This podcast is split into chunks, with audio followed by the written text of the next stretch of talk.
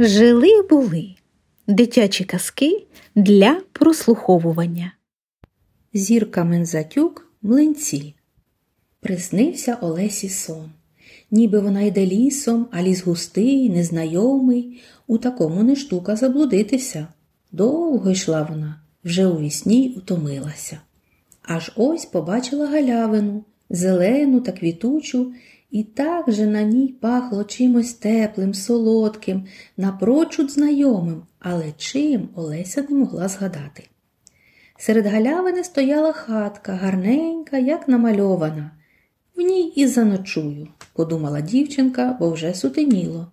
Та ба, тільки ступила на галявину, як рвучкий вітер мало не збив її з ніг.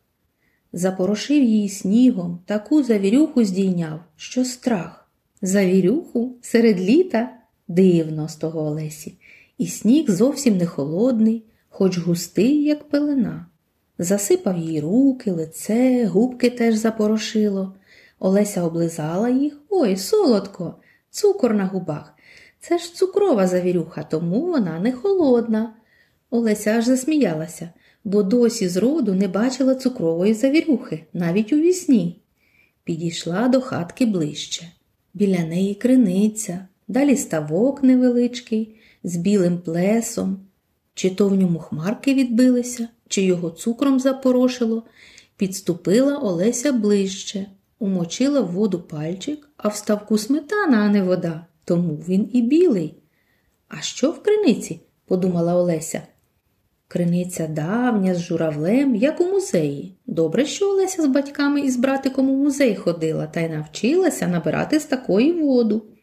Зачерпнула її відеречком, витягла над сямриння, покуштувала меду відеречку. Золотавий, духмяний, на весь двір пахне, смачно так пахне, гарячою олією, свіжоспеченим тістом, млинцями пахне. Озирнулася Олеся. Ой, це ж хатка така запашна.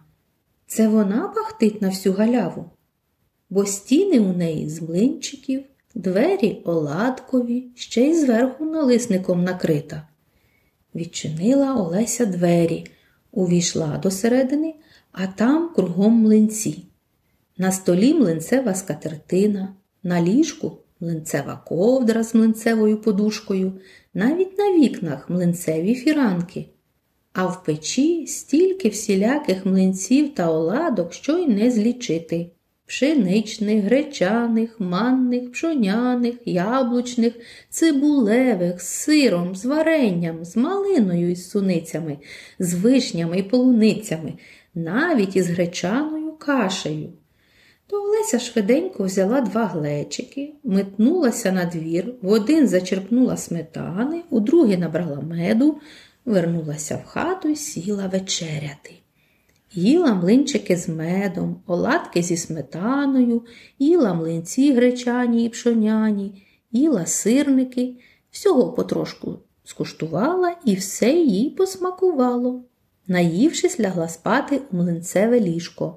В ньому затишно, на млинцевій подушці м'яко, під млинцевою ковдрою тепло. Добре в цій хатці міркує Олеся крізь дрімоту. Ситно, гарно, тільки телевізора нема, бо, мабуть, млинцевих телевізорів в вісні не буває. Можна б тут собі й жити, якби додому не хотілося. На цьому вона заснула і гарно їй спалося. А коли прокинулася, дивиться, аж вона вдома, у своїй хаті, а млинцевої хатки нема, бо ж то їй тільки наснилося. Ось і чудово, зраділа Олеся. Своя хата краща, бо рідна, бо тут тато з мамою і братик Івась. Озирнулася по кімнаті, скатерка ляна, фіранки мереживні.